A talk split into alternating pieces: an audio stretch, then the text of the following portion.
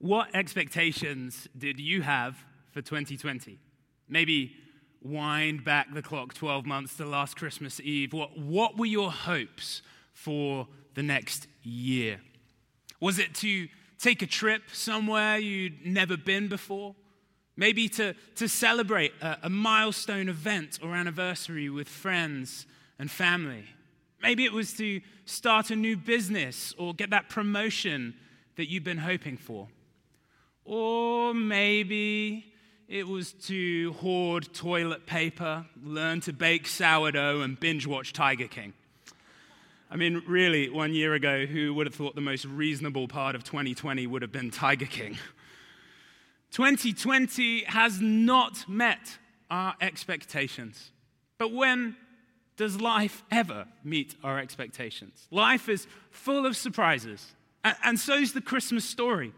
The Christmas story is a story of unexpected twists and turns. It's the story of a monarch born into a manger. The story of a misbegotten son who's the only begotten son of God. It's the story of a tiny baby with terrific power. No, not that one. This one. Yep. 2020 was not what we expected, and the first Christmas is not what we might expect either. My name's Ellis. I'm one of the pastors here, and I'm delighted to welcome you to this Christmas celebration at Chapel Hill. Whether you're joining us in person or online, we are so glad that you are here. And in the next few minutes, I hope to share a message with you which gives you a better understanding of why God was born as a baby and what a difference that can make in your life. And to do that, I'd love to share 2 points with you. And the first of those is this: Jesus was better than expected. In the second and arguably the worst of the 3 Star Wars trilogies, I'm talking about the prequel trilogy here, we hear about a prophecy regarding a chosen one, one who was going to come and bring balance to the Force by destroying the Sith. The Sith, by the way, they're the bad guys if you've been living under a rock for the last 40 years. In episode 1, we see them debating about, is this person the chosen one? Is that person? They really didn't know. Of course, we now know it was Anakin Skywalker. But at the time, there was guessing games going on. In the very same way, 2,000 years ago, the first century Jews were playing guessing games of their own about their chosen one. They had a prophecy of a chosen one known as the Messiah, who was going to come and restore God's glory to Israel and usher in an unprecedented era of justice and peace. But in the first century, people weren't sure who that was and what that person would look like. There were lots of sides that were saying this and that. That's what this person will be like and that's what this person will be like. But there was one thing they could agree upon, and that was this. When this Messiah, this chosen one came, he would come in apocalyptic glory. He would come riding on the clouds of heaven. You know, like that moment when Captain Marvel bursts in through the sky? That's what they were thinking. That was what they expected of the chosen one.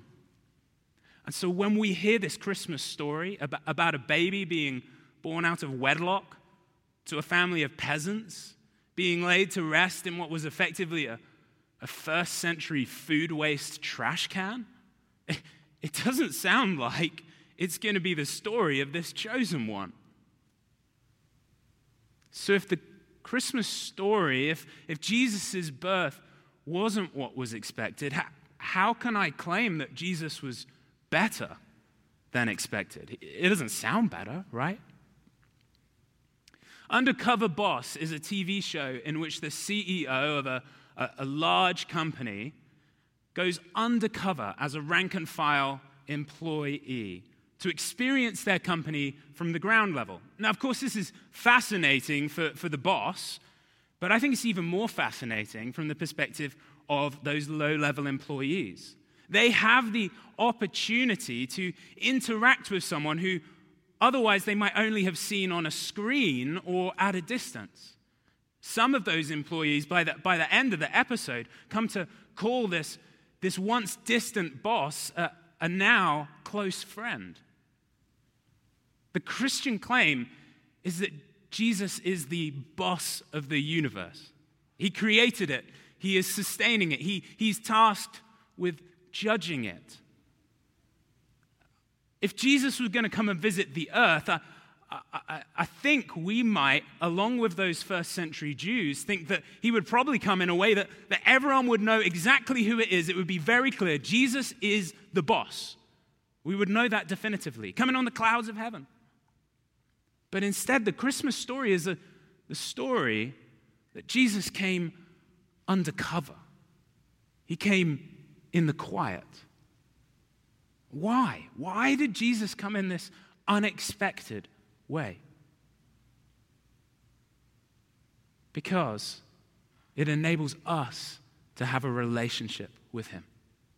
Just like those employees in Undercover Boss are enabled to have a relationship with this once distant boss, so we too are enabled to have a relationship with Jesus.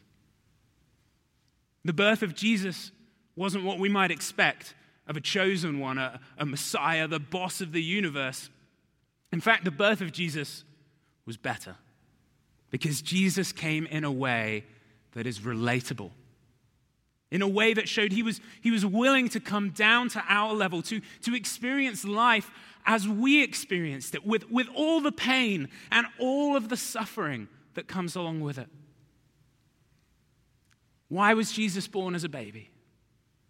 So that we might be able to relate to him, to have a relationship with him, the boss of the universe, coming to us undercover. So, point one, Jesus was better than expected. Point two, a life with Jesus is better than expected. Now, a life in relationship with Jesus is possible because he did not remain that distant boss, but came down and lived amongst us. But here's the thing. Jesus is still the boss. He's still in charge, even if he came undercover. You know, there was a time in my life where I would have said I believed in Jesus, but I didn't want him to be in charge of my life. I didn't want him to be in control of my life. I thought that if I allowed Jesus to have control of my life, he'd kill all the joy in my life. He'd take away all of my freedoms. That life would be worse than expected if I were to live it in a relationship with Jesus. And maybe you, like me, think that if you were to give up control of your life to some other person or some other power, that you'd be worse off. I mean, if 2020's taught us anything, it's that being governed by things outside of our control is not fun. And yet Jesus claims the very opposite about living a life in relationship with him. This is what he said to his followers. He said, "I have come that you may have life and have it to the full." So how is it that a life with Jesus in charge can exceed our expectations? How is it that we can have this fullness of life that Jesus talks about? I grew up playing rugby, which, if you don't know what it is, it's essentially a better version of American football. When I was on the field playing rugby, I experienced this tremendous sense of freedom and joy. Now, rugby, as with any sport, is governed by a set of rules. You have to give up control to some higher authority in order to find freedom, to find joy in the game. If everyone was playing by their own rules, you'd end up with no joy, no fun. In fact, I would say you'd probably end up feeling imprisoned, trapped in a game that you just want to get out of. You know, in my own life outside of rugby, I discovered something really similar. I discovered that the very things that I thought brought me freedom were actually the things that were trapping me. Things like the partying and the drinking the sexual license, the pursuit of success, the pursuit of possessions. These things, I thought they were the emblems of my freedom, but they were actually the bars of my prison cell of unhappiness. And when I turned control over to Jesus, when I gave up these things that I thought brought me freedom, I discovered true freedom. As I discovered what it looked like to have a relationship with the boss of the universe, I discovered that his ways are better than mine, that life with him is far better than life without him, that life with him is an adventure. It gives me purpose, it gives me a hope and a future, that life with him is freedom itself, that life with him gives me a place to belong. A life with Jesus is better than I expected. For most of us, 2020 has been worse than expected. 2020 has left us feeling lonely, anxious, depressed, addicted, fighting with each other. But as 2020 draws to a close, you have the opportunity right now to say, I want the end of 2020 to be better than expected, not worse than expected. And the way that you can do that is to hand control of your life over to Jesus, to say to him, I'm exhausted, I feel trapped, I'm done. Tonight, I want to find freedom by putting you in charge. And this is an invitation that goes out both to those who'd call themselves Christians and to those who wouldn't.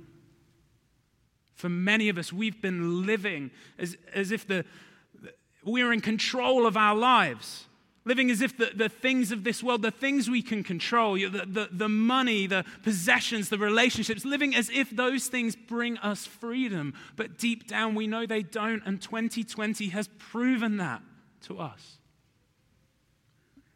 Tonight's the night to give up our control and experience true freedom, experience true life, the life that Jesus has to offer, life to the full. And if you've never decided before to put Jesus in charge of your life, then tonight you can begin the most exciting journey of your life, the best adventure you could possibly have. Jesus isn't what you might expect. He's better. And a life with Jesus isn't what you might expect. It's better. Maybe tonight is the time to hand complete control of your life over to Jesus.